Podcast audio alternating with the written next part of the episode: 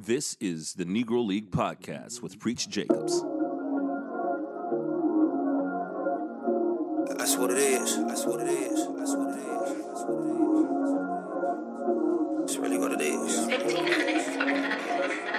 Yeah. New Nipsey Hussle, Check me out. you in trouble. Check me out. Pay us now, Check me out. or out. pay me double. Check me out. New Nipsey Hussle, Check me out. New Nipsey Hussle, Check me out. New Nipsey Hussle. Check me out. Nigga, fuck it. Check me out. Nigga, fuck it. I came from nothing. Shootouts in public, riding buses. Two and two. Ladies and gentlemen, this is um, the Negro League Podcast. I go by the name of Preach Jacobs.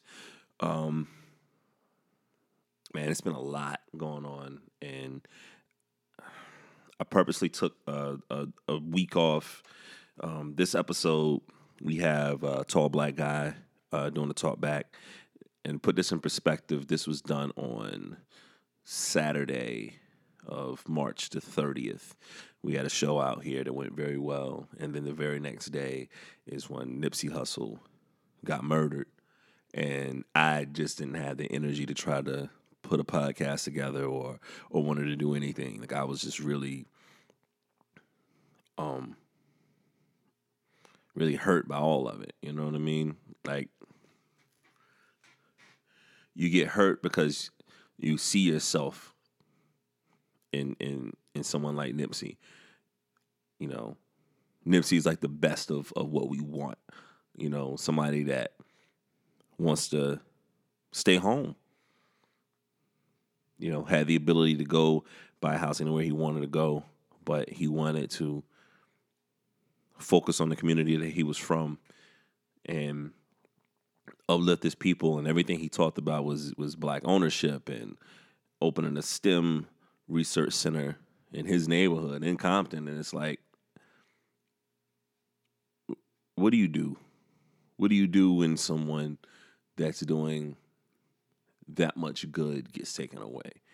And I went through a lot of shit.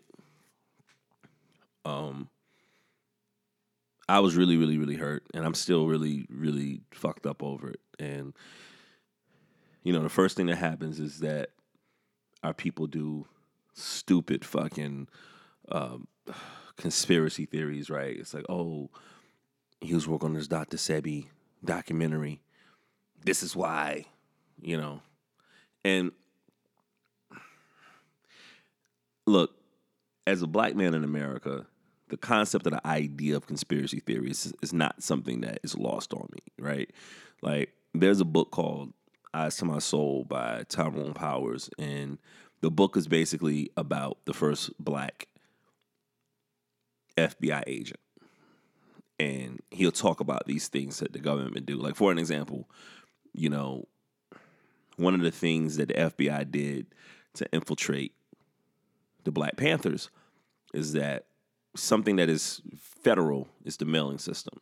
So if you have the West Coast chapter of the Panthers with Huey P. Newton, and you got the East Coast chapter with Eldridge Cleaver, you go you got people writing letters to each other. So the FBI would intercept these letters, and they would get handwriting experts to look at how Huey writes. But, oh, he writes his P's like this, or he does his numbers like this, his signatures like this, and they would get these handwriting experts to rewrite letters with the tendencies of Huey or Eldridge and write fake shit in the letters. So if Eldridge gets a letter from quote unquote Huey and it's saying some mean shit, Eldridge's like, yo, this has to be his handwriting. Look at look at it. This is how he writes. That's not a conspiracy theory. That's something that's been proven. That's something that's like, you know, the FBI paperwork on the Panthers, this shit is public record now you know, after the disruption of the Panther Party, Eldridge, uh, not Eldridge Cleaver, but um, J. Edgar Hoover is like, oh, we can take our energy off because they don't trust each other within anymore. So, job is done. Black guy in America, I understand government involvement with stuff, right? But that wasn't what happened to Nipsey. And I got angry, right? Because I got angry for a few other reasons. Because I felt like we try to adopt this whole idea of of a conspiracy theory because it lets us off the hook. It lets black people off the hook. It lets hip hop off the hook. You know what I'm saying? It's like regardless of what we say about the assassinations of Martin and Malcolm, even though it was black hands that killed Malcolm, we still feel like, oh, there was an invisible white hand, a government hand behind it. You know, Fred Hampton, Medgar Evers. There's always a solace in being able to say, yo, it was white people that did that shit. It was the government that did that shit. And that lets us off the hook. If we think it was some kind of government conspiracy that killed Nipsey, we don't have to ask internal questions in our community of what the fuck is going on with us.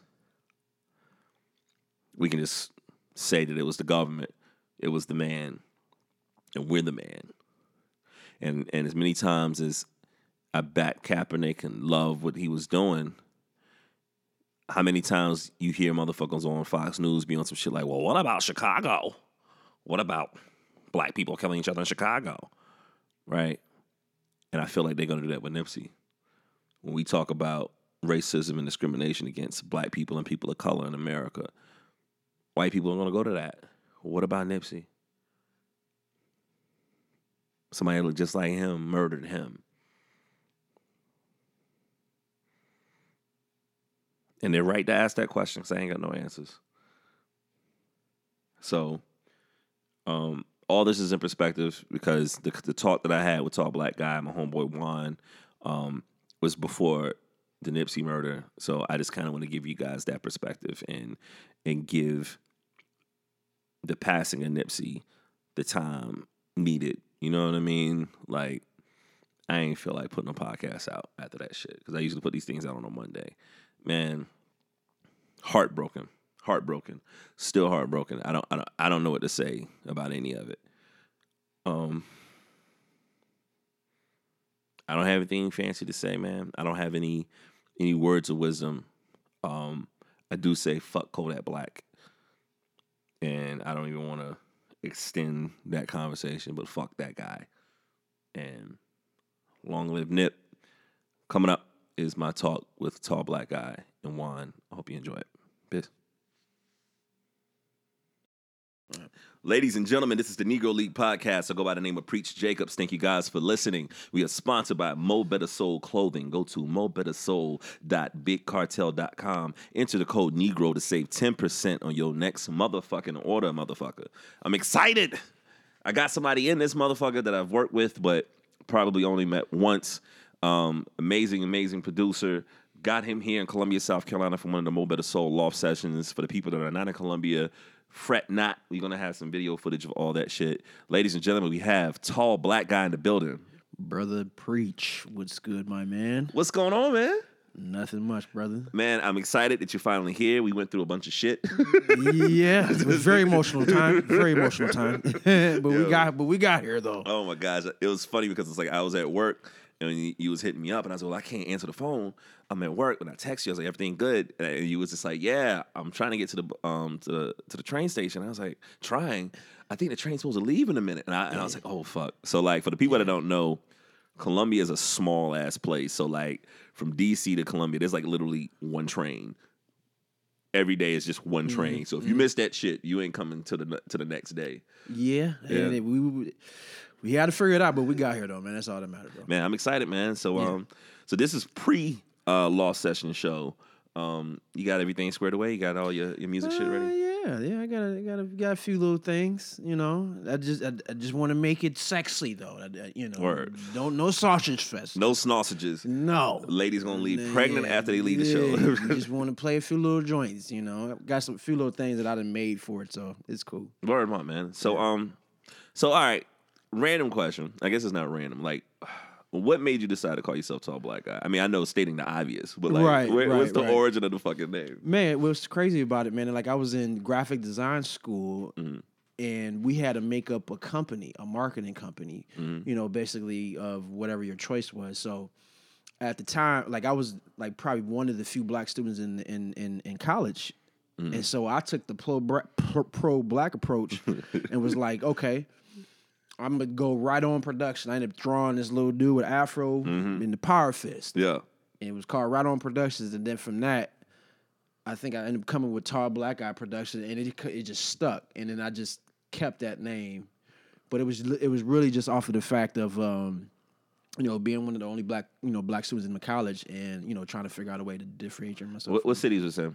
Uh, this is in uh, well, this is in Illinois, so this is in Woodridge. It's like a suburb of of uh, west suburb of uh, Chicago or Illinois, whatever. Do you, it, it's one of those things like being a being an artist and like especially in like in Columbia, I always I usually end up in situations where I'm like the only black guy that's in the room. You know what I'm saying? Do, do you tend to feel like you have to be like not necessarily more black, but make sure that your blackness ain't compromised the more times you're like the only Negro in the building? Um, I had that a little bit in England when I stayed out there. You know what I mean? It was it was tough because, you know, cats don't know when they record these songs and when they start saying the N word and how that stuff travels. Yeah. And then you get in a situation where you're in a spot and they saying nigga this, nigga that. Yeah, yeah, yeah. And I'm the only black dude. And they not, you know, cats ain't really conscious of that when they record. it'd be like white Brit saying this shit. Yeah. What the fuck? yeah. You- so so like they just didn't know no better, or they just didn't think they were. They didn't. I mean, they following the song, bro. They following the song, man. So they only following the suit was presented to them, you know. And cats don't really think about that when they record this stuff. Wow. You know what I mean? So it makes me feel like super awkward because Yeah. like I'm, you know, I don't really say it around my, you know, unless it's my people. But Mm-hmm. like, you know, that's you know, you don't really do that. So was that the conscious decision? You know, because the two records that we've done, and and you know, hopefully we're gonna work on some more shit. Oh, yeah, yeah, yeah. but but it's like you know, um, you were very very like you know uh, direct about like you want to make sure that the records are clean. When and I guess it's a it's a dope approach to that where it's just like you can get it picked up by a radio station. You don't have to worry about doing like a radio. That's my that and that was my thing too. Like you know, to to cut out all the extra work, you might have to think a little bit more. Yeah. and think about the word placement and stuff like that. But like, yeah, like anytime somebody want to pick up a song, you know, it's that much easier for us to pitch it as opposed to like you saying "fuck, bitch, damn, goddamn" and all that shit. Yeah. You know, and trying to and then you gotta do a clean version. Like you just doing double work. Yeah, man. It's funny, man, because it's like you know the hilarious thing is like a lot like. I, I work at a record store in, in town, and this guy was like going through the like the two dollar CD bin, mm-hmm. and he grabbed a, a copy of MC Eiht's "We Come Strapped," and I, I mm. used to love that shit. But the funny thing about it was, I remember when I got that tape, I was like 11 years old, mm. and it was a song "All for the Money," like which is one of my favorite records on that shit, right? Mm-hmm. And like the video of the clean version, like I got it memorized and all that type of stuff. And when I got the tape, even at 11, it felt really fucking dirty. Yeah. You know what I'm saying? Like like a lot of those records didn't age very well. You know what I'm saying? And I'm a hip hop dude that grew up on it. Like a lot of them Snoop records, it felt excessive. Excessive, yeah. Yeah. Yeah. You know what I mean? It's just like I was like, wow, okay. Yeah, yeah. You, you know what I mean? Like I don't I don't know. I don't know what the what the reasoning is behind that, but you know. I mean, Cass is only gonna say, you know, what they what their vocabulary is at at the time when they mm. recorded this stuff. Now, obviously, over time, your vocabulary expands itself. Hopefully. hopefully, anyway, I would hope so. But yeah, man, because I mean, I was this big Snoop, Snoop all day, all that West Coast stuff. Dog, I Oh, used yeah. to eat that stuff up, man. But again, like as a kid, and now I'm a cat that actually makes stuff. I don't know what it was, man. Like I had like an epiphany, man. Like I didn't want somebody to be listening to my music and like, you know, I'm listening to this cat's music and I want to do something bad to my, you know what I'm saying? Like that was kind of my thing, and then so I just made this decision to like, you know, uh, you know, just offer something different. You know, what I mean, it's still gonna be funky and all that other stuff, but you know, that was kind of the reasoning behind it. Um, like now, like it's it's it's it's still a thing, you know, where I you know I try not to to to to to to to you know cap somebody's creativity. Yeah. You know, what I mean, I kind of question, you know, why do you think you need to? say Yeah, you, it could be a better way of it doing could be, it's, it's Yeah, a better way you can do it. You Yeah. can still get your same point across. You know what I mean? You got to follow like Rakim. Rakim, it- it damn, has never, and and at least in my listening, He hasn't cussed, right? Yeah, Ever. yeah. And he So- still drops knowledge. Somebody, somebody arguing with me about that. I said that. I said that before, and somebody said, "No." he. I'm like, I don't remember Rakim, but you know, it's one of them old niggas, so it's just like he probably know more than me. You know what I'm saying? As far as like that stuff from right. that time, but I don't ever remember Rakim cussing. You know the thing about Rakim too is like there was something about Rakim when I was growing up that it was very, very. He was very serious. Yes, yes. And I true. love that about him, right? And I had this conversation we were talking about the other day. I'm interested to see what you think about it. Like we was having a, a Redman conversation, mm. and like Redman is this amazing, amazing MC. He raps his ass off, and my, my friend was like, I don't know why Redman's name doesn't get mentioned when they're talking about like greatest lyricists. And my theory was maybe because he had a sense of humor. Like is it it's like the idea of like Redman being a funny dude and like, you know, his skits, you know, he's into television and shit now and it makes sense. Like his skits were really funny, they were well Right, written. You know what I'm saying? right, right. Like like did, did hip hop not give him his props because it's in a it's in a community where you can't have a sense of humor and be taken seriously? I don't know, man. I mean, shoot, they consider Eminem as a as a one of the greatest. Yeah, man. I mean, they kind of consider him, but like you know, Redman, dog, he's. It was crazy. I was just watching this, this dude's drink champs the other day. I mean, he's, he's just he's just hilarious. But again, he still drops knowledge on you too, though. Did he say that he was uh, his mama caught him fucking uh uh uh Faith Evans? Faith Evans, yeah. Wow. That's crazy, right? That's crazy. That is crazy. You ever hear it? Did he talk about um? Because I didn't watch the Drink Champs episode. People was telling me about it. Like, did he talk about like Hammer trying to kill him or some shit like that, or Hammer having beef with him? No, that I think that was on Vlad TV. Okay. I seen that on Vlad. You TV. ever, did you see the uh the MC Serch interview when he talked about Hammer tried to kill him? Uh-uh. So apparently, this is how Serch tried to explain the story. He said that like he used to be like a really great pop and lock dancer and shit like that, and he heard about Hammer. This is I guess this is before Hammer became big or something like that. Yeah. Where where Search sees him somewhere, and it was kind of like one of those like, "Hey yo, let's let's have a dance off," which sounds kind of corny. And like Hammer kind of looked at him and said, "Man, fuck you," type of shit. And so ever since then, like 3rd Bass, they were just really assholes towards towards Hammer, like making those diss records or not even diss records, just talking shit, and um like gas face or whatever. And and he said that Hammer ended up putting a fifty thousand dollar hit on him from when they came to California, Yeah. and said that like the person that saved them was Suge. Out of all people. Out of all people. and here's what he said. Here's what he said is that Hammer saw them in the studio with Suge, something like that. And the words that, that came out of Hammer's mouth was, Why are they still alive? Hey, they say that Hammer. They say that Hammer don't play, man. Man, look, you can't you can't be a dude coming from like from like Oakland, Oakland, from that shit. West uh, Oakland or something. Yeah, know, I, I guess it's like the narrative for Hammer, just because he was this pop star, they really, really took it and like and tried to like change it to something it wasn't. It's like it's like what happens with Martin Luther King to me, right? It's like even though people say, "Oh, nonviolence and this and this and that," there's always this this narrative that people be thinking that Martin is this punk. You know what I'm saying? Like Martin Oh, was a black dude from Atlanta in the night, born in the 1920s. Yeah. He used to carry a pistol on him. Right. You know what I'm saying? So like, so Yeah. all of a sudden, like history kind of want to make it seem like.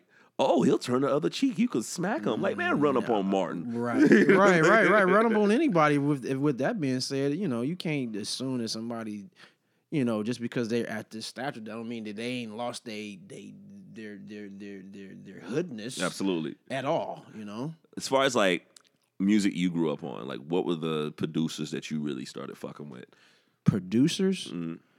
Um, I mean, I mean, Premier was like my dude, man. He, he still is to this day. You know, The- You ever met him?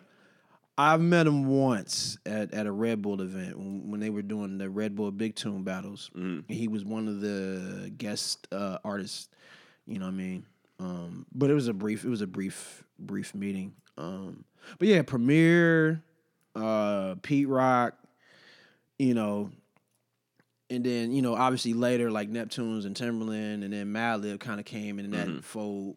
You know, and um, I kind of really just took all those different, all those five, six, you Mm-hmm. know, producers, and kind of just figured out a way to make it work for me. Mm-hmm. You know what I'm saying? Like probably, obviously, Timbaland and Neptunes are probably the most creative. Yeah. Well, they think so left, far field. You know what I mean? As opposed to like Pete Rock and Mad, you know, Pete Rock and DJ Premier, they're more straightforward, boom bap, hip hop stuff. Yeah. Yeah. You know what I mean? And Madlib was kind of he was just a he was a, a a a crazy musician, or he at least taught himself how to be a musician. Mm-hmm. You know what I mean? And he kind of did the hip hop thing, but then he would do this alter ego thing with the jazz stuff. Yeah. You know what I mean? So just taking all five of those and then just kind of figure out a way to make it work in my whole situation. W- were you ever tempted to like start rapping over your shit? I tried and I can't write.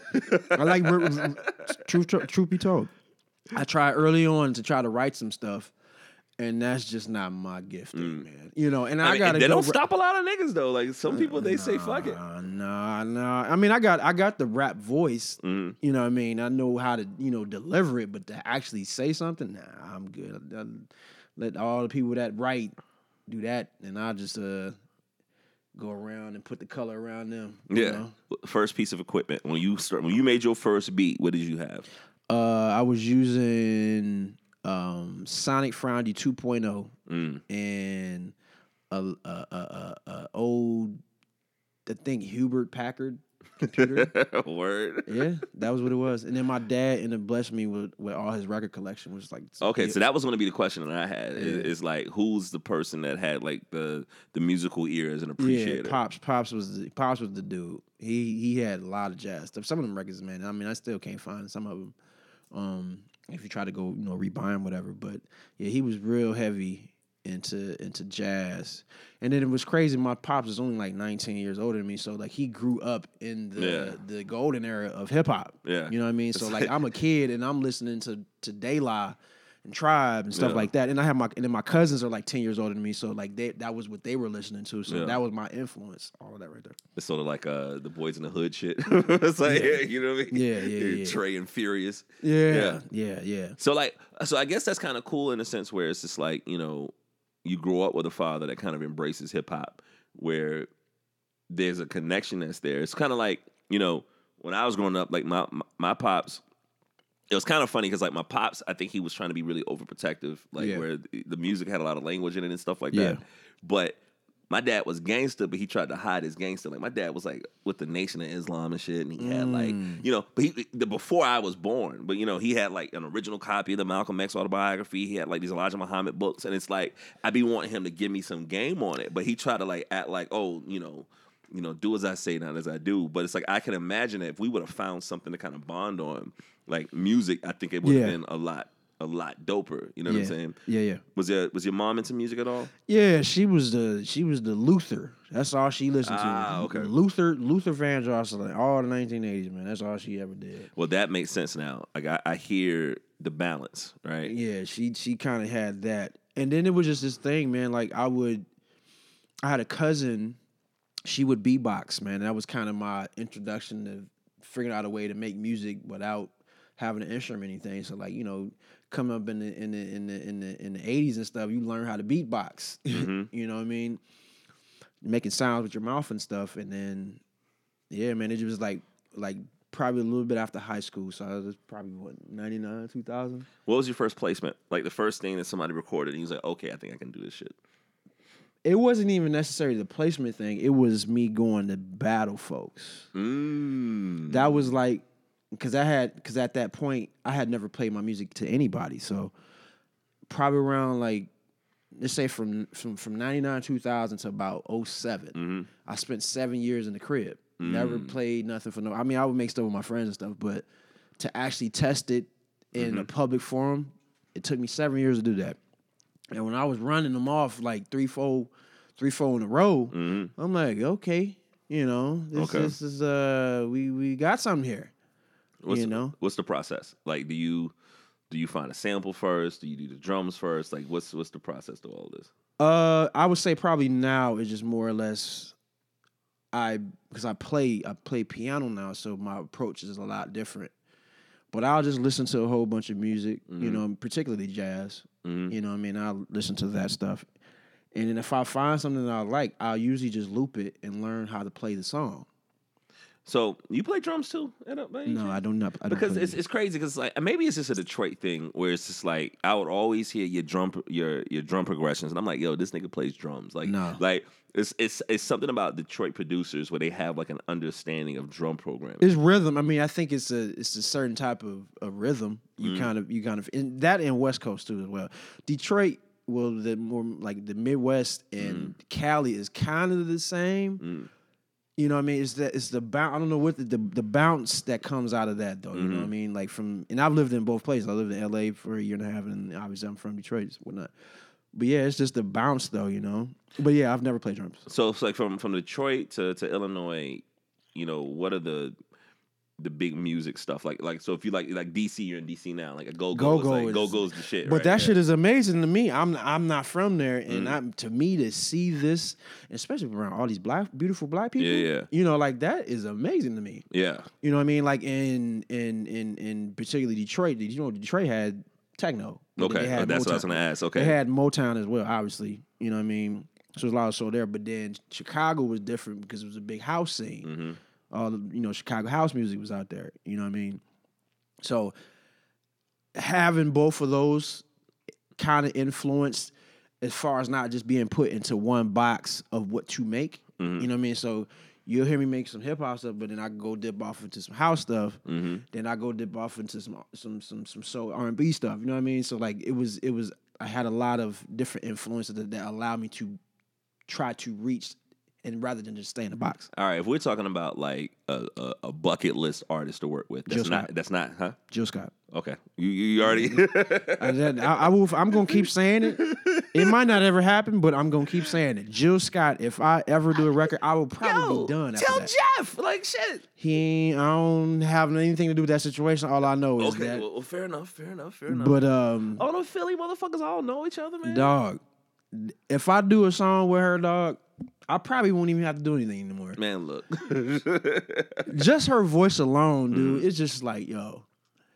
She just when you just listen to her voice, it's like it was something really funny where I think um Quest talked about uh when they originally did You Got Me and Jill was originally on there that the labels were kind of like uh we shouldn't have Jill as the face of this record. Nobody knows I know. I heard. Yeah. Yeah, I know about that. You yeah. know, which is the craziest shit to me. You know what I'm Yeah. saying? I mean, I love Erykah, but like it was the craziest shit to me where it's like even on the first Jill album, they were really like particular about we're not gonna show her face and and all this other shit. You know what I'm Yeah, saying? And it's just like who who the fuck are these people at record labels making Yeah. these types of decisions? Like Jill Scott's one of the most beautiful, most amazing singers, musicians, artists I've ever seen. And it's like somebody's like, let's hide that. I'm pregnant. I'm pregnant off of her voice. dog. Absolutely. God damn.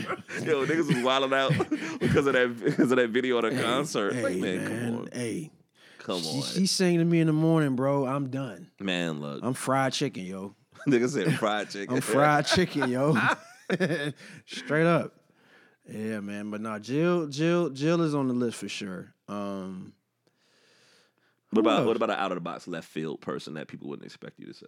a out of the box left field. Like somebody you're a fan of that you're like, yo, I, I think I could probably fuck with them on something. Uh, I never really thought about that. Okay. Because I tell you something funny. It's like I um I brought back Black Milk here for a show, and he was working pretty heavy with uh Jack White. Oh, from England. It- was he from England? Is he from England? um with the white stripes. Like I, I thought I don't know. He might be like a one of these country boys. Like he might be like Kentucky or Tennessee or some shit like that. Hold Okay. on a second. Let me see. Let me see what Alright. Jack White's from. But it was like, but it was like this very very weird thing that you wouldn't think would work. You know what I'm saying? And he's just like a big like hip hop fan. You know what I'm saying? And I thought that was really interesting. Oh nigga, he's from, from Detroit, right? Okay. I didn't. I didn't know. Yeah. Actually, I've never even actually sound. It, I might be talking about a different a different cat though, but. Uh oh man, I wouldn't mind. I mean, it's not really left field though, but like George Clinton, okay. that would be something crazy.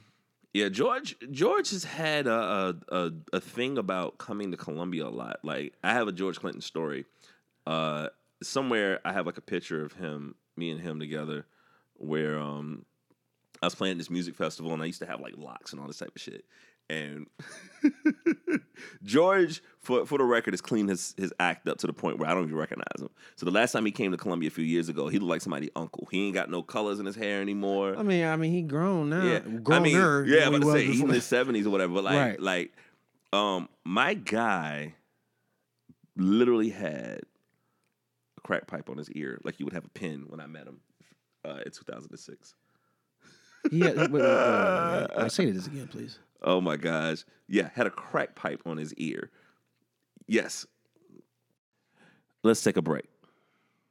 All right, we're back in this motherfucker, motherfucker. Um,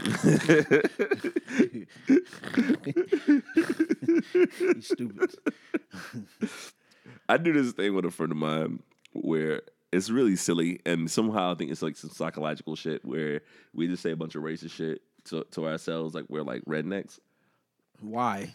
I because I think it's funny. Like I think somehow I think it's progression in a way where it's just like I give you an example, right? Like I live in South fucking Carolina, mm-hmm. and and literally the hotel that you're staying at, they used at the State House on Main Street. There used to be a fucking Confederate flag there, and they just took it down like in 2015. And so I live in a racist ass place, and so I'll always tell myself, "Yo, man." What if I'm in a situation and some white guy say some racist shit to me? What am I gonna do? What are you gonna say? Yeah, like what am I gonna do? You know. So so my fear came true, and it happened to me. Like maybe about a year ago, I mean, like the IHOP that we was in last night. It's like two in the morning. I'm with two homeboys of mine, two black guys, and some old white guy, I guess, was getting kicked out for something or whatever. And he's just like, just like mumbling on his breath. And he walks past our table. And he was like, "Nigger, nigger, nigger." Is he crazy though? I don't know if he was crazy or not. He must have been looking at three niggas that could have fucked him up. Right. But but the thing about it was, it was like after it happened, he walked out. I was like, yo, did old white guy just call us niggas? And we was like, yeah. And we laughed it off hysterically. Yeah. I think that's progress. You know what I'm saying? I mean, yeah, because I mean, on some real, like, if you had came into that situation dogs and not had patience, dog. y- and then you got, but you, but but understand it, you know, the temperature, because I mean, this is you said this what what two, uh, three years ago. This is this is last year. The Oh, flag last was taken. year. The flag was taken down in 2015. Okay, well, so you got to understand what was going on. You know that that whole, pro- I mean, you you end up doing that and see what happens. Yeah. The funny shit about it is it's like it's like I think that 19 year old me, dreadlocks me, Oh, dashiki would've me. all, been all over. I ain't fucking no white girl. Yo. And then it turns to I just want to take him to meet my mama. You know what I mean? you know what I'm saying? It's I'm not like, holding hands with you. Yeah, yeah, we ain't in public. You ain't gonna know. Yeah, yeah. It's like this. If my rub your decade. it's like my homeboy used to say. My homeboy used to say if he was gonna take a white girl home, he'll take Charlize Theron home because Charlize Theron She's she's, she's So- fine money right there. She's from South Africa. So, yo, ah, she got an makes award sense. from like Nelson Mandela. So he's just like, he's like, what niggas is gonna say shit to me? He's talking about she's more African than y'all niggas. True story. right? True story. He's like, technically, she's an African American and she's not black. Yeah. Yeah. Oh, yeah, She, she's born in. South Africa, became an American citizen. Wow. Yeah, crazy, Yeah, right? Charlize Theron, yeah, she's she's smooth. And for the record, you know, the, the the Negro League podcast, even though we're the Negro League, we're, we're celebrating blackness, but that doesn't mean we're insulting whiteness. So love who you want to love, just have fun. I don't give a shit. You know, my rule has always been do what you want to do, just don't just leave me alone. Like that's that's my creed. Yeah. You know what I'm saying? Yeah, It- yeah, it- it's yeah. like I get mad at like the the, the old hip hop purist ass motherfuckers that's always shaking their fists to the younger generation. I'm like, man, anything to keep these niggas from breaking in my house and taking shit, man. go for it. yeah, you might not we not we might not understand it, but then too, it's a it's a thing of, as you know, as an artist yourself, I'm an artist. You know, Mhm. it's a young people's game, Absolutely. and so for you to. It's not even about staying relevant. I mean, because you can you you still got to listen to what they're saying. You know what I mean? Because they this is now their time, and our time is we all watched. it's not even old and washed. You know what I mean? I mean, I, I still feel like I'm kind of coming into a new area Mm-hmm. of of my creativity. I'm, my my my efficiency is a lot better than it was before. Mm-hmm. You know what I mean? But still, like I have to listen to, you know, at least give it a chance to listen to it. Now I can turn it off when I don't like it. Mm. You know what I mean? But just keeping your ear to the street. Cause some of these young folks actually is dope, and then some of it is just like they need some guidance. Let's say, what what what young motherfuckers are you listening to right now that people would be like, oh wow, Young people, young people. like, like, yeah, uh, young shit, yeah. yeah. It ain't none of the little people. Okay, Whoever, anybody with who- Lil anything with Lil, Lil is in your name. Lil, nah. Maybe they can maybe they can get mad at you because they're like, oh, you don't want to listen to us because we got Lil in our name, but nigga, you got Tall in your name. Right, right, right, right. Um, who is somebody young I listen to, man? What's who's the guy from Chicago that was like Chief Keef? Was that the guy? Yeah, but he, no, Right. no, he, he not muchy. Um, take a Amir, which is Jeff's son. Mhm. He's a young cat. Oh, better yet, Dane Jordan. Who's that? Dane Jordan is one of the, he was one of Jeff's artists, but he's a younger cat. Mm-hmm. He's only like what I think I think Dane's maybe about 25, 26, maybe 27. You know what I mean? But he's obviously got an influence from the fact that he's from Philly. Yeah. You know what I mean? He's been around Jeff, you know, Yeah. all that type of stuff. But yet he has this young crowd as well, the crowd that he's kind of in his age range. Mm. But the balance with him is is that he still drops gems. Yeah. And I might not particularly agree with some of the music choices that he's you know kind of kind of choo- choosing or anybody like you know with the trap stuff anyway. I'm Yeah. particularly talking about that. Um, but then the message though, it, you know, the message is still still grounded. You know what I mean? It's still it's like he's saying something. You know what I mean? And you can't really shun him for that. You know what I mean? It's just like you got to find a way to kind of get into that pocket. Yeah, you know, with the, with the young folks. You know what I mean? Well, oh, here's my question, right? It's like we've we've dealt with the stuff as being artists where, you know, it gets frustrating a lot of times. You know, it, it gets frustrating, but like, but what the good Boy, shit is, it. the good shit is good shit. You know what I'm saying? So it's like to have you here to come do the show. I know that's going to be kind of like a great highlight, but it's like Yeah. the show is going to be a couple of hours, and the build up is like the stress is like days and days and days Yeah. getting everything ready. Yeah. Why do you keep doing it? Man, I asked this. I literally just asked myself this question maybe about two weeks ago, and then two weeks before that, and two weeks before that. right?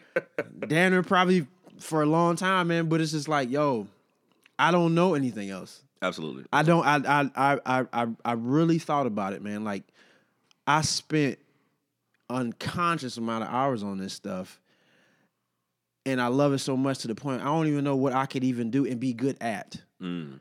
You know what I mean? Because then now I got to start this process over again. Yeah. You know what I mean? To to, to learn something new, and which you should always want to evolve. Yeah, the, t- the 10,000 hour theory. yeah, like man, I I I killed that shoot, Shit, probably early two thousands. You know what I mean? But just you know, I I I I I- I really find joy, man. Like you know, you you create this piece of art, and what keeps me going, man. Like say a cat hit you up, like I had this this, this cat from South Africa, man, young kid. It's like, mm-hmm. man, your music got me through hearing gunshots in my neighborhood. wow. I'm like, okay, right. Wow.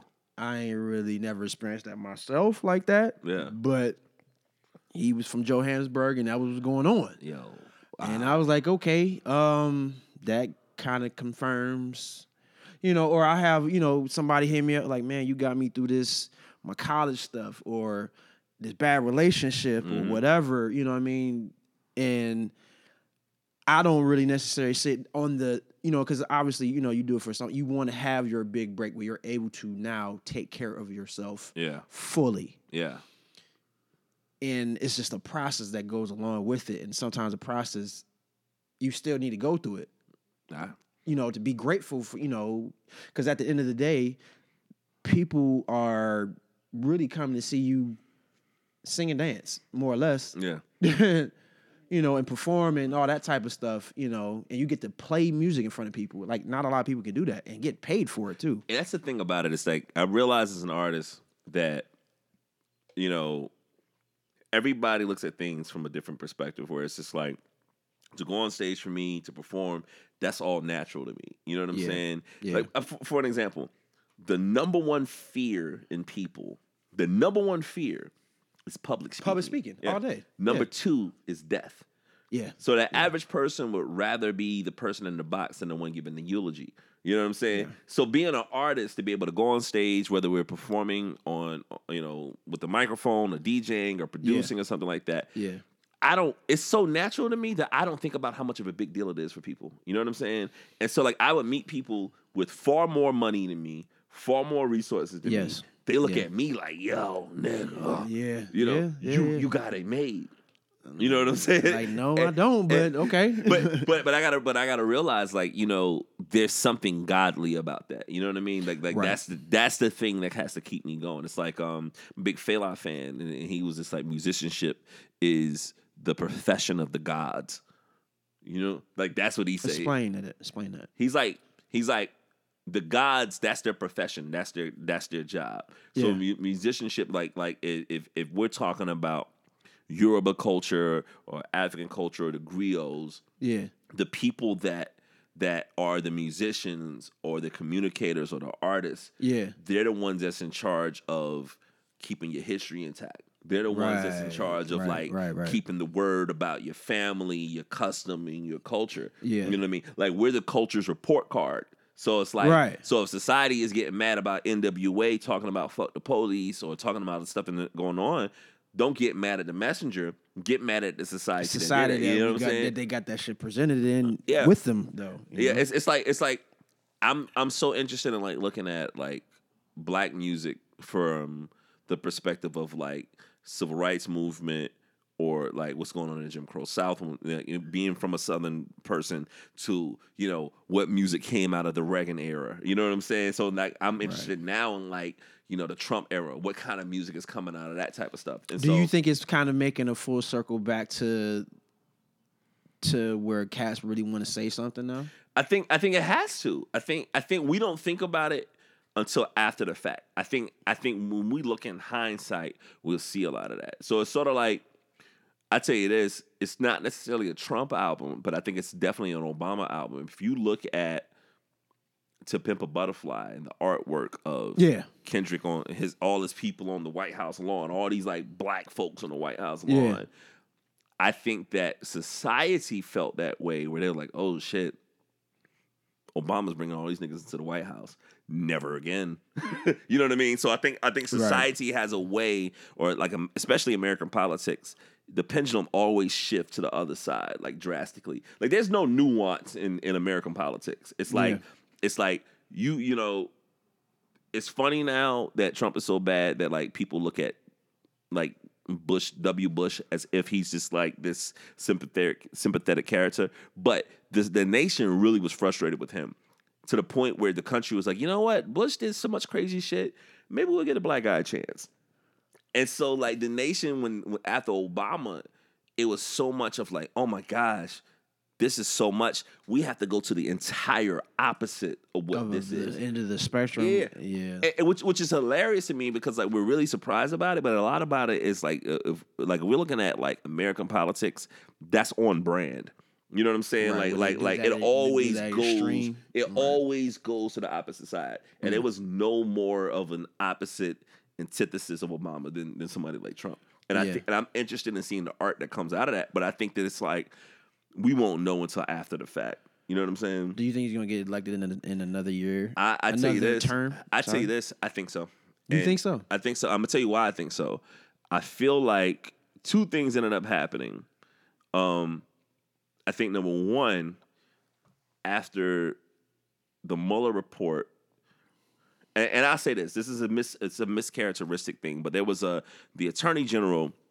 We get the Negro League. We're gonna get all all niggery on y'all with all these big words. So hold up. But like when we're talking about the Attorney General, the Attorney General that that Trump installed, when he looked at the Mueller report, which was the investigation to see if the Trump campaign or if Trump uh, um, infiltrated shit with with the Russians, we haven't seen the report, but we've seen the Attorney General say, "Hey, Mueller says that Trump didn't do anything wrong," you know.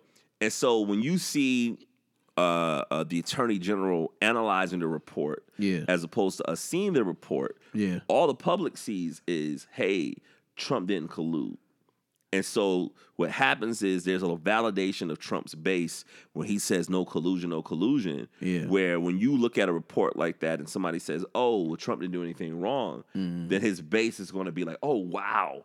Well, he wasn't lying. We can support him. Yeah. The other end of the spectrum are people that might be on the fence that might say, when this stuff is normalized really a, a lot, they say, oh, you know what? Trump's not that bad. They're trying to justify it. Though, Well, bro. uh, exactly. But the thing about the thing about it is, I think I think what's happened with with the other end of the spectrum. Here's the funny thing, and this is something that I wrote recently. South Carolina and specifically Columbia is going to be a battleground city for the Democrats for 2020. So they're all coming through here. Like Kamala Harris has been here three times. Cory Booker was just here the other day. Um, MLK Day, Bernie Sanders is here. They all have to come through here. Wow. And what's happening is this. And here's my here's my theory. I felt like what should have happened in hindsight, if we're looking at Hillary and Bernie, if Hillary and Bernie collaborated and said, "Yo, let's put ourselves on the ticket," if Hillary was the was the was the president and Bernie was the VP, we would have won. Like they would have killed it. Like they would have smashed everything. Hmm. But what ended up happening is that they divided the party. And so now what's happening with the Democrats is they're so and my issue with with Hillary was this was that Hillary's approach was her telling the public when Trump will say some crazy shit, she'll tell the public, "Hey, I'm not this nigga."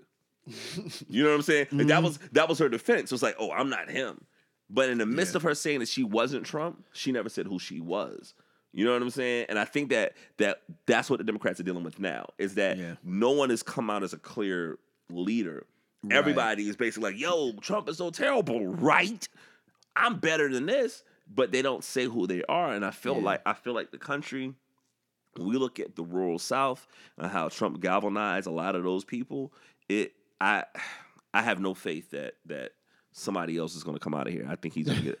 I think he's going to get a second term. do it again. I wasn't even in. I wasn't even in the United United States when he got elected. Man, I was in England. Do you remember that night? Like, did, did it hit you? Uh, I mean, because I mean, at the you know, I would only know anything about anything tied to America. It would be through because of the American Air Base when I worked out there, Mm, and so you know, you obviously you get the the the brunt of the stuff when you go to work and stuff like that, and people are talking about it. But I'm not a big politics person anyway, Mm-hmm.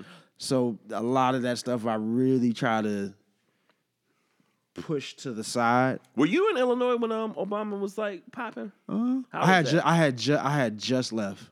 It was in it was in 08, right? Yeah, yeah. So I might I might I might have had left like right right after that. I mean, it was crazy. I mean, you you know, it was it was some pandemonium stuff. Yeah, my homeboy, uh, when we was in DC, when I bumped into you, um, my homeboy that's out there, he works for the patent office, and and when I went to go see him, he has this picture of when he met Obama, and and like he gives me this whole story about how he met Obama or whatever, and Obama to Michelle. I was like, "What was your impression?" And he was like, "Yo, man, they smelled so nice." Oh, they, they, aroma, was, the aroma was right. yeah, he was like, Both of them too, huh? Like, it was like, he was like, their hands were so They soft, soft, they smelled so that, yeah. Like that's Dang. how you know, man. I want motherfuckers to say that shit about me when I'm not around. Like, like people say Yeah. Branding is what people say when you're not in the room. Yeah. So that that's what your that's what your brand is. Like when Yeah. you're not in the room, but motherfuckers be like, yo, man, you smell great. You smell great, and not even on no on no on no other stuff though. You know I mean? yeah, exactly. Like just just just just man. o- old school That's a- military right. dude. Yeah, he was like, they smelled so Man, nice. that, that, that, that, that, that, that, man, what's that? Uh, what's that smell you got there, bruh? Yo, uh, yeah. uh, sister, what you got on right there? Let me get that real quick. Straight up. All right. So, in your that you're willing to talk about, was there in, in, ever any interactions with artists that, like, you know, the, the saying "Don't meet your heroes"? Was there any, ever any artists that were like, you met them and you was kind of disappointed? And was there someone that you met that was a celebrity that you was like, well, fuck, wow, they they they they're a fan of my shit. I never had any experiences, bad experiences with, you know, um, artists or anything like that where they have I've built them up in this thing in my mind, sorry. I built them up in this thing in my mind that they're they're this and then they they're something else. Mm-hmm. Now on the flip side, you know, especially with the jazz, you know, with the the Jazzy Jeff playlist stuff, mm-hmm. at least it just in, initially just when he just reached out on some Twitter stuff, was like, "Yo, mm. that's your music. This joint is crazy." And then you know, then to see now that's been five years ago, mm. four or five years ago, you know, and, and, like I have a, a relationship with, you know, DJ Jazzy Jeff. You know what I'm saying? That's crazy. and then and then and then too, you know, just going going to the different sessions and stuff and how I have grown mm. as a as a as a producer and a musician, you know, because you can't not get better by being around Yeah, some yeah. of the most elite people in this industry though, you know what I mean? yeah. Everybody has these own special talents and you can't do nothing but get better though. You know what I mean? So I have seen from when I first started going over to Jeff's until like now where I know how to navigate now.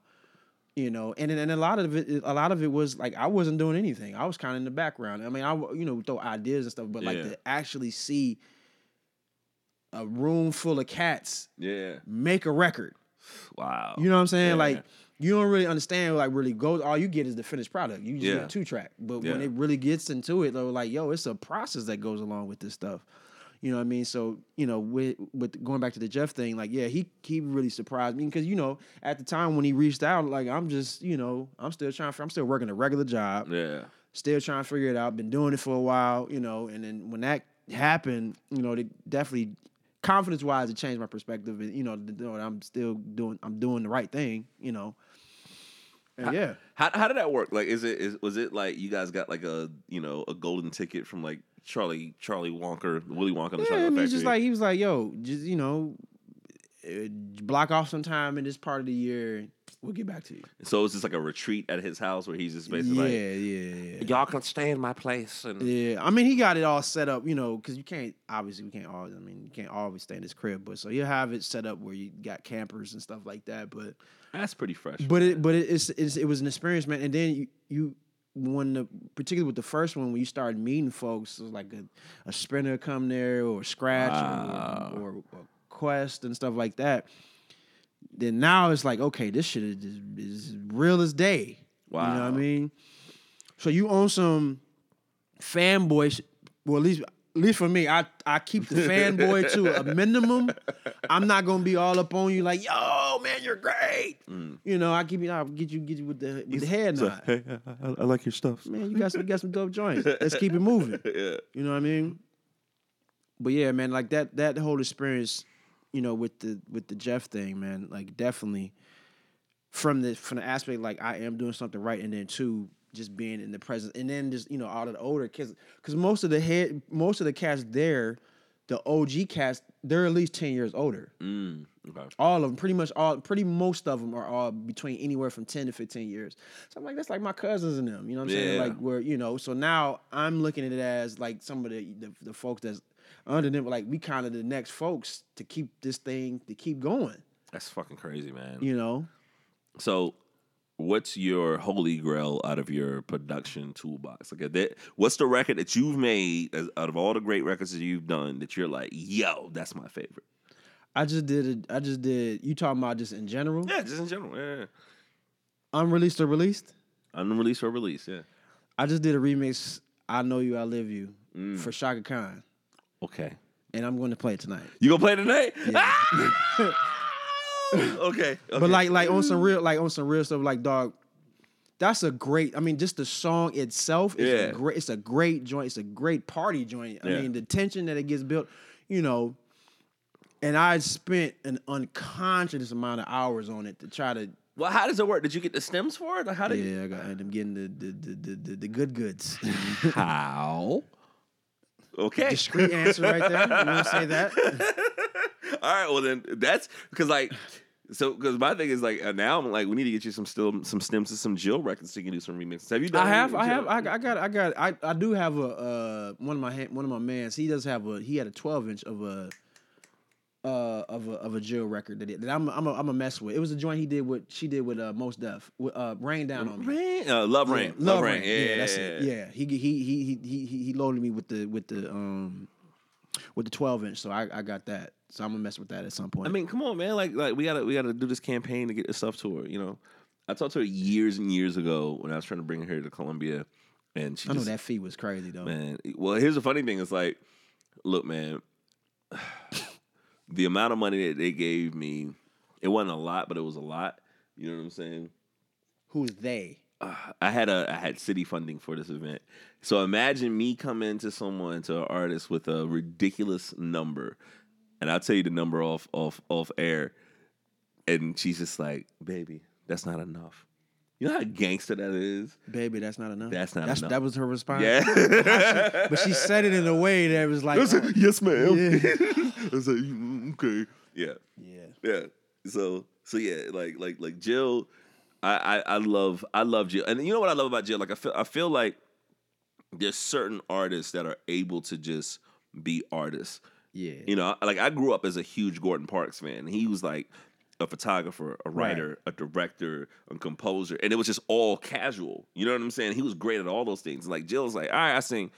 And then she did like some TV show back in the day. I remember. I remember. The, I remember the show. Yeah. Yeah, it was like, yeah, just she's a great actress. You know what I mean? And and and so like I like the ability to be able to just be a fucking artist, like be a journalist, be a visual artist, be a performer, and just do whatever Yeah. you feel like expressing yourself is the best thing to do. You know? See the thing the thing is, man, like some people are blessed to be able to work on different things. Mm-hmm. You know what I'm saying? Like I know particularly for me, my gifting is sound. Like that's that is my bread and butter. You know what I Mm-hmm. Mean? Now, now I used to get down on art Yeah. back in the day. So as a okay, so did you do your logos and all that shit as a visual? Yeah. Okay. This Yeah, yeah, yeah, yeah. yeah. uh, we have my homie uh, Juan Holladay, who I've been trying to get on this motherfucker for the longest. What's going on, man? Hey, what's up? You're gonna be performing tonight with uh, the tall black guy, Mo' Betta Soul Loft Sessions. Yes, You, you absolutely. excited? You ready? You Oh, gonna? I'm super excited. you got a new single? Yeah, I do actually. What's the it's, name of it? It's called "What I Really Want." It has no relation to this. Um, tell me what you want, what you really, really want. Oh, but I, please don't bring that shit. but I heard that. this is gonna be on my head. You know that, right? I know, but I heard that I was in the hotel earlier, uh, and I heard that song playing through the window, and I was like, hmm, who's playing? Who's playing that song? Right? It was 2019. I don't know. That should be a hate crime for our ears. I yeah. know. So is it on iTunes and everything right now? It No, right? it's it, it will be uh it will be on all that May first. May first. So All right. So we. So is this the first time you're gonna play some of this new shit? Uh, at tonight? Yeah. Um, no, I'm not playing it tonight. It's gonna, I, I, it's gonna take me a while before I am ready to like play this song live because uh, it was the the track was produced for me, so I didn't play any of the instruments on the track. Um, my friend played trumpet on the track, but otherwise every, everything came a, as is, and so I'm going to, uh, you know, I'll come up with a way to do it to to represent it. I mean, it's just guitar. It's just guitar and bass and drums. Uh, so I'll be I'll be able to do it. But I didn't I didn't write it. So it's a, it's a cool process that I've never like really had to tackle so you, before. So you, so you one of these uh, people that have ghostwriters now. You, you lose your street cred when motherfuckers write Well, shit for you. kind- not no. hey, I wrote my parts. Absolutely. Okay, well, cool. Yeah, yeah. So you're gonna play some acoustic stuff tonight. I'm excited. Well, it's not acoustic, but it is guitar. Well, tonight you're solo guitar. stuff. A solo guitar, On okay, electric guitar, Okay, yeah. electric, solo electric. I'm sorry. I'm Sorry, Charlie Murphy. I was having too much fun. What? All right. Every What? once in a while, every once in a while, my um my Google shit just starts it's talking Google. to me. Yeah, like it, it'll Yeah. start fucking with me. Like one of the podcasts, I was talking about porn. I heard that podcast. one? yeah, of course. I think I've heard them all. I appreciate it. I'm one of two people that listen. Yeah, it's you and my mom, and she, hopefully And- my mom don't listen to this. I'm, I, I know. I was like. I hope your Yeah. mom's not. That's always to my it. joke. It's like, hey mom, but she don't listen to this. I No. hope she don't listen. Lord Jesus. No, please. Now you know, you know the other listener that I always joke about is uh, Donny Hathaway's daughter. Oh yeah. Yeah, Danita Hathaway is my homegirl. Yeah, that's my girl. Yeah. Yeah, yeah, yeah, yeah. My, um, matter of fact, I'll, I'll text her, text her here. So like, she used to always like listen to the podcast, and I was like, oh shit, I got a listener. Which thank you for reminding me. I got a show in Atlanta next week with uh, J-Live, and I think she moved back to Atlanta, so I need to go crash on her fucking couch. Yes. Yeah, that's what we was talking about earlier. Was just like, in all of my traveling as a musician, I've never had to pay for a hotel. You know what I'm saying? It's like Yeah. I'm like I'm like, what's the use of having five thousand Facebook friends if you're like, yo, I'm gonna be in San Diego, who got a couch? You know what I mean? I Like, mean- that's the theory. You know? Yeah. I I I I booked my first uh couple tours. We just were like, well, where's our where do we have the most couches? right. That's, All right, well, that's it. Yeah. where do we have the most place? Not just couches, but you know what I mean, like extra rooms and stuff. Where do we have the most actual like family and friend support? So and we just- that's where social media works. You know, as, as much shit as we hate about the internet and social media, those are the times where I think it's like spot on and, and very needed and necessary and really good. You know what I mean? So yeah, man. Um, I guess anything else? Like I, I'm kind of hungry, yeah. You should probably get some food. You've probably been at this for a while. dude. It's been it's been the longest fucking. It's a long day, Yo, and it's my not over. God, It's only not about over. it's only about halfway there. You're only No. about half or maybe Look, while y'all performing, I'm One going to sleep. Y'all motherfuckers. I'm- somebody gonna record that shit. and I'll watch it later. But like, Okay. yo, it's been the longest day. But but I wouldn't change this shit for the world. All right, I was asking um Mr. Tall Negro here, um, why do you keep doing it? So like, out of all the pitfalls and frustrations as an artist, Sure. what what what keeps you going with being a musician? Um, well, I think underneath everything, uh, I, I guess my my soul or whatever my being is a fountain of creativity. Like underneath everything, I would be making some sort of recording on my voice memos. You know what I mean? Like I would Yeah. be doing something. So underneath everything, there's that, and then there's the choice whether or not that um, should be pushed more, whether or not I should try to, you know, share that with more people. And so I guess I've just decided that, um, especially with this new album that I have coming out, like it's just time for me to put the best, my best foot forward with all of it.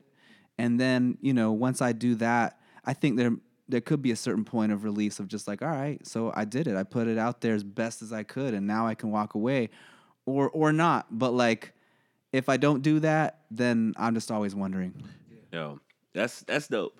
I th- it's it's very poetic because I thought you was gonna say I keep it going for the bitches. I mean, that was his answer earlier. I'm fucking with you. He ain't say that. I love it when people can say that. I love when people can say that out, out loud. Though, It's like, I was listening to- because it is a ma- it has been a major impetus for a lot of people. I think. Well, listen, I was listening to um, uh, this podcast and they were talking about like Deion Sanders, where he was talking about he knew he hit rock bottom. He knew he hit rock bottom when every day he was having like threesomes with like supermodels. He's like, you know what, my life is just terrible. You know I Okay, that's a nice rock this- bottom. Yeah, I- exactly. Like, dude, you're bottom. Like, what the fuck, man? That's You like- and he had like this whole poetic exchange. And he's just like, bottom is like, you know, being in a room with with two supermodels and you're not satisfied. Bottom is when you have like a sixteen thousand square foot house, but it doesn't feel like home. And he went through this whole Yeah. poetic thing, and I'm like, dog, I mean, that's I real. understand yeah, that. I understand that too because like I definitely feel like a lot of times even even as a person that's, you know, at a very basic position on the like overall music industry, just the way that other people look at me, just in my community, just Yeah. being like it's like, okay, I need to appreciate what I have. And then uh, every once in a while I realize, whoa, but I actually could make a couple of calls and make something happen. Yeah. I've been working on this a long time, and even though I can't, even though I'm I'm like a small a small guy, I can do something. Yeah. You know, I do have some superpowers that I've d- that I've worked on over the years, and so I should use them. people look at us and, and what we're doing as far as like you know i was saying earlier like the average person's biggest fear is public speaking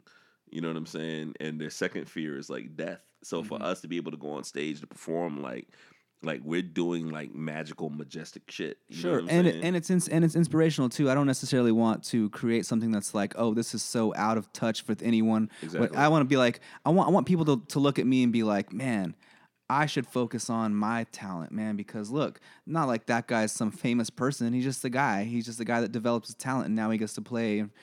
like in, in front of this audience but you know what the truth actually the real truth about behind like what actually keeps me moving in my most cynical moments Mm. is that I actually have improved as a musician and a performer. I actually have That's dope. for real. Word. You know? I can't wait to hear you tonight because I, I ain't seen your ass in a minute, man. Like, yo, oh my gosh. my damn recorder for that shit. Well, we have the audio. We don't have the visual shit. yeah, yeah. Which I'm glad nobody's filming me right now because I look like a fucking mess. So, uh, so Your yeah, house man. looks nice though. Thank Not you, bad. man. I mean, Yo. you, you do well with the space. Thank you. Well, I appreciate it, man. Like when I when I open the door, uh, he's like, "Hey, you smell nice." And we was just talking about my homeboy in DC. Shout out to Hank, where when I went to his office in DC at his job, he has a, this picture on the wall when he met Obama. And I was just like, "What was your takeaways when you met Michelle and Barack?" And he was like, "They smelled so nice." Yeah. Yeah, that's hey, that's what and I first Yeah, thing I said when I saw you, I was like, We you smell well. You smell good. Yeah. You smell good. Smell, I smell well. That's gonna be the name No, of I said episode. you smell good, but smell well is probably more grammatically well. correct. Well, smell well basically makes me sound like a bloodhound. Like like I can smell shit. no, I mean you smell good. this shit is hilarious, man. But yeah, but that, that's like a great compliment. It's like, oh, okay, well, thank you. You know, I tell that to people I, from time to time. I usually tell that to women. I'm just like, you smell good. yeah. You know what? You know what I want to do is like somebody said this other day. It's like, yo, he's like he wants to be on a challenge to give people like com- like ten compliments a day, right? Like Uh-huh. throughout your course of a day. You never think about it, but when somebody, when a stranger or somebody says something nice to you and they don't want nothing in return, that'll help your day. Like, like Yeah. you hear some cool shit, yo, like somebody say something nice and they don't want nothing in return, You don't know how that can brighten somebody's day. You know what I'm saying? So like, let's do the compliment challenge. Let's do ten a day. Like we go somewhere like, yo, nice shoes. Yo, you smell nice. Hey, blah blah blah. You know what I'm saying? Like, Yeah. like you, that will help Yeah. so much. The other night, this guy was like, "Hey, you look tired." I like looked away. I looked back at him, just like, "Man, all right, what's your name? All right, bye." You know. It's like a weird compliment. It's, it's funny because like I was watching um a show called the the the Carmichael Show with this comedian Jerrod Carmichael, and it was like it's an episode where where he has a girlfriend, her dad comes and visits for the first time, and and like the dad is like giving him this one on one conversation about like you know I don't know if you could take care of my daughter, blah blah blah blah blah. He's like you seem like a nice guy. He says, but it looks like all your money is going to your shoes, and he was just like. Thank you.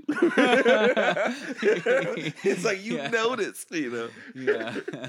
Um, I guess I guess is it you you got anything else you want to promote? Like your song comes out May first. Oh, Man, yeah. I just well, my name is Juan Holladay, so We'll- that's we'll my put that in the name. All right. Yeah, yeah.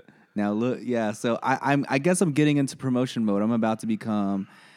I try not to do this, but I'm gonna give myself permission just to be full on promoter of my upcoming album. It's called Bouquet, and it'll be out May 1st on, uh, you know, Spotify, iTunes, Tidal, all that. Can't wait to fucking hear it, yo, Mr. Tall Negro. I'm sorry, Will the, the album's tonight? not gonna be out the, at that moment, but the single will be out. What I really want, but the album, I know, but the album will. The album's coming. I, but I got other projects to work on that actually have to drop before Well, this album comes out. I can't wait, man. Um, yeah, man. I've known you for over a decade, and it's dope to have you here. And we have to do a proper, proper, proper episode of the podcast. Sure, so maybe yeah. we can get some time. We can kind of like practice. Yeah, yeah. Talk for like an hour or so about porn stars and being broke. yeah, sure, man. I don't really have a lot to say about porn stars, but Whatever. He lies. he lies. but uh, but I can think of some. I, I can come up with some stuff before between now and then. I, I can generate some some content for that topic. yeah, he's like, Well, uh, I don't, but I can talk about when I did. it's like, oh, oh, back in my day. I mean, it's not a great story. Basically, I destroyed my grandma's computer. All right, end of story. That sounds like a great. That sounds like a great story. and on that note, the story of damaging your granny's computer with porn. We have to end on that note. Oh gosh. This is the Negro League podcast. Go by the name of Preach Jacobs. We are sponsored by Mo' Betta Soul Clothing. Go to mobettasoul.bigcartel.com. Enter the code Negro to save 10%. Shout out to the random customer that bought like $200 worth of stuff and entered that code. So that means that he specifically listened to this podcast. So we have three listeners in this motherfucker because it wasn't my mom that bought those things. So And it wasn't me. like so thank y'all so much It wasn't me. uh, for listening shout out to uh, tall black guy um, who's performing here tonight for the Mo' Betta Soul Loft Sessions hopefully there'll be some footage and videos of that soon if you guys want to help support and donate dollar sign Mo' Betta Soul for the cash app thank y'all so much for listening um, man Juan Holladay we got some music coming out. We're gonna put some links to his stuff. And um, I think that's it. We're gonna get something to eat in this motherfucker motherfucker. We appreciate it. We love you. Bong